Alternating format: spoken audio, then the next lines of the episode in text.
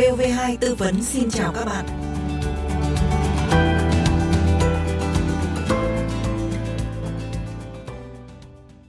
Các bạn thân mến, rất nhiều trường hợp mua xe đã qua sử dụng nhưng lại không làm thủ tục sang tên. Có người tới khi đi đăng kiểm mới phát hiện chủ cũ của xe bị xử phạt vi phạm giao thông mà chưa nộp phạt. Vậy trong trường hợp này, người đang sử dụng xe ô tô phải làm như thế nào? Thủ tục sang tên đổi chủ khi mua xe được thực hiện ra sao? Luật sư Nguyễn Đức Hùng, Chủ tịch Hội đồng thành viên Công ty Luật trách nhiệm hữu hạn A và H, Đoàn luật sư thành phố Hà Nội sẽ giúp các bạn tìm hiểu các quy định về vấn đề này. Thưa luật sư, trong cái trường hợp mà chưa sang tên chính chủ xe ô tô, liệu người thực sự đang sở hữu và sử dụng xe có bắt buộc phải nộp phạt vi phạm giao thông khi đi đăng kiểm hay không ạ? Tại khoản 2 điều 2 Luật xử lý vi phạm hành chính năm 2012 được sửa đổi bổ sung năm 2020 có quy định là xử phạt vi phạm hành chính là việc người có thẩm quyền xử phạt áp dụng hình thức xử phạt, biện pháp khắc phục hậu quả đối với cá nhân, tổ chức thực hiện hành vi vi phạm hành chính theo quy định của pháp luật về xử phạt vi phạm hành chính.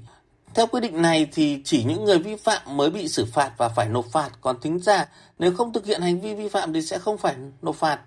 Tuy nhiên thì việc mua ô tô mà không thực hiện cái thủ tục đăng ký sang tên xe là vi phạm pháp luật và sẽ bị phạt tiền từ 2 triệu đồng cho đến 4 triệu đồng đối với cá nhân và từ 4 triệu đồng cho đến 8 triệu đồng đối với tổ chức vi phạm. Theo quy định tại điểm L khoản 7 điều 30 của Nghị định số 100 năm 2019 được sửa đổi bổ sung tại Nghị định số 123 năm 2021 của Chính phủ. Còn về việc đăng kiểm đối với phương tiện vi phạm thì theo quy định tại khoản 12 điều 80 của Nghị định số 100 năm 2019 được sửa đổi bổ sung tại Nghị định số 123 năm 2021 của chính phủ đã quy định là trong trường hợp quá hạn hẹn đến giải quyết vụ việc vi phạm, được ghi trong biên bản vi phạm hành chính hoặc văn bản thông báo của người có thẩm quyền xử phạt mà chủ phương tiện vi phạm chưa đến trụ sở của người có thẩm quyền xử phạt để giải quyết thì người có thẩm quyền xử phạt sẽ gửi thông báo cho cơ quan đăng kiểm đưa vào cảnh báo phương tiện liên quan đến vi phạm hành chính trên chương trình quản lý đăng kiểm. Khi phương tiện đến kiểm định thì cơ quan đăng kiểm thông báo cho người đưa phương tiện đến kiểm định biết về việc vi phạm, thực hiện kiểm định theo quy định đối với phương tiện, cấp giấy chứng nhận kiểm định và tem kiểm định an toàn kỹ thuật và bảo vệ môi trường có thời hạn hiệu lực là 15 ngày. Sau khi người vi phạm đã đến trụ sở của người có thẩm quyền xử phạt để giải quyết vụ việc theo quy định của pháp luật thì người có thẩm quyền xử phạt sẽ gửi thông báo ngay cho cơ quan đăng kiểm biết để xóa cảnh báo phương tiện liên quan đến vi phạm hành chính trên chương trình quản lý đăng kiểm và thực hiện việc kiểm định, cấp giấy chứng nhận kiểm định và tem kiểm định an toàn kỹ thuật và bảo vệ môi trường theo quy định hiện hành đối với phương tiện. Theo các quy định mà tôi vừa viện dẫn nêu trên, thì tính giả cần liên hệ, phối hợp với cơ quan của người đã ra quyết định xử phạt để chứng minh thính giả không phải là người thực hiện hành vi vi phạm. Đồng thời thì thính giả cũng cần liên hệ với chủ cũ để yêu cầu người này nộp phạt hoặc là xác định người điều khiển phương tiện vi phạm để yêu cầu người đó nộp phạt. Trong trường hợp tính giả không thể liên hệ với chủ cũ hoặc là muốn tiết kiệm thời gian hoặc là công sức cũng như tránh cái việc khó khăn, trở ngại trong việc đăng kiểm thì thính giả cũng có thể là chủ động nộp phạt thay cho chủ cũ và đây cũng được coi là cái bài học kinh nghiệm khi mà chúng ta mua xe cũ để tránh được những cái trường hợp này thì người mua cần kiểm tra thông tin trên website của cục đăng kiểm Việt Nam hoặc là website của Bộ Công an để biết là chiếc xe à, dự định mua là có bị từ chối đăng kiểm do vi phạm luật giao thông hay không để tránh vướng vào những rắc rối pháp lý hoặc là bị mất tiền oan.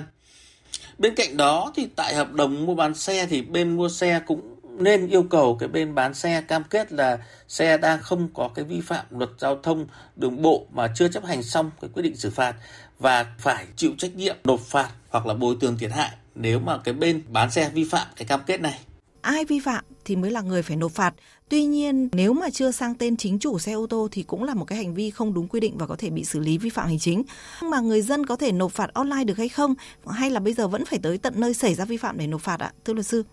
Theo quy định tại khoản 1 điều 78 Luật xử lý vi phạm hành chính năm 2012 được sửa đổi bổ sung năm 2020 và khoản 1 điều 20 của Nghị định số 118 năm 2021 của Chính phủ, thì việc nộp tiền phạt vi phạm hành chính trong lĩnh vực giao thông đường bộ và kho bạc nhà nước thì có thể được thực hiện bằng một trong các hình thức. Thứ nhất, đó là nộp tiền trực tiếp hoặc tại kho bạc nhà nước hoặc là tại ngân hàng, thương mại, nơi kho bạc nhà nước mở tài khoản được ghi trong quyết định xử phạt Thứ hai là chuyển khoản và tài khoản của kho bạc nhà nước được ghi trong quyết định xử phạt thông qua cổng dịch vụ công quốc gia hoặc là dịch vụ thanh toán điện tử của ngân hàng hoặc là tổ chức cung ứng dịch vụ trung gian thanh toán. Thứ ba là nộp tiền trực tiếp cho người có thẩm quyền xử phạt theo quy định của pháp luật. Thứ tư là thông qua cái dịch vụ điều chính công ích. Theo các quy định mà tôi vừa nêu trên thì người dân hoàn toàn có thể nộp phạt bằng hình thức chuyển khoản hoặc là hình thức online. Tuy nhiên, để có thể thực hiện một cách chính xác và đầy đủ các trình tự thủ tục nộp phạt cho từng trường hợp cụ thể, thì người vi phạm vẫn cần phải có sự trao đổi với người lập biên bản vi phạm hoặc hoặc là cơ quan của người có thẩm quyền đã ra quyết định xử phạt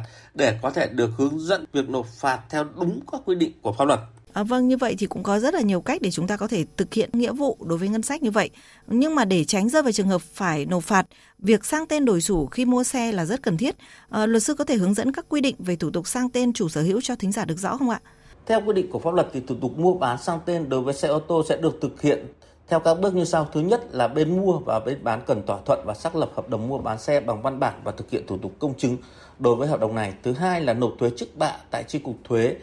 Thứ ba là thủ tục đăng ký tại cơ quan đăng ký xe theo quy định tại khoản 2 điều 10 của thông tư số 58 năm 2020 được sửa đổi bổ sung tại thông tư số 15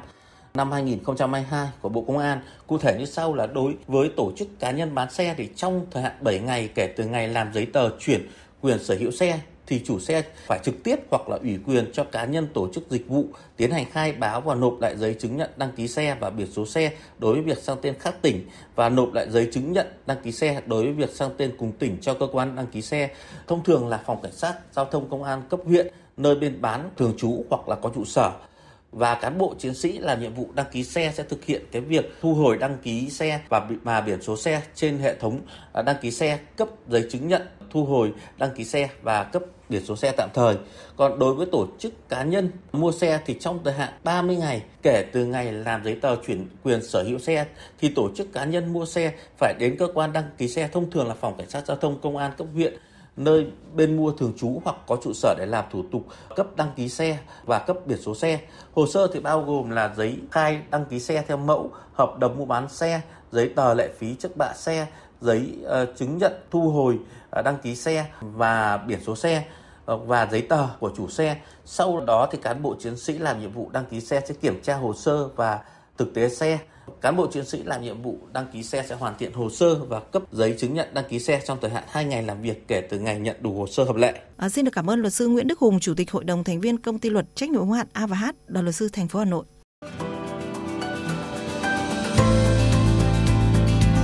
Các bạn vừa theo dõi postcard VOV2 tư vấn. Nếu có băn khoăn thắc mắc gì về các quy định của pháp luật cần được giải đáp, xin mời gọi cho chúng tôi theo số điện thoại 024 38 266 345 Chúng tôi xin nhắc lại số điện thoại trong giờ hành chính là 024 38 266 345. Xin chào và hẹn gặp lại.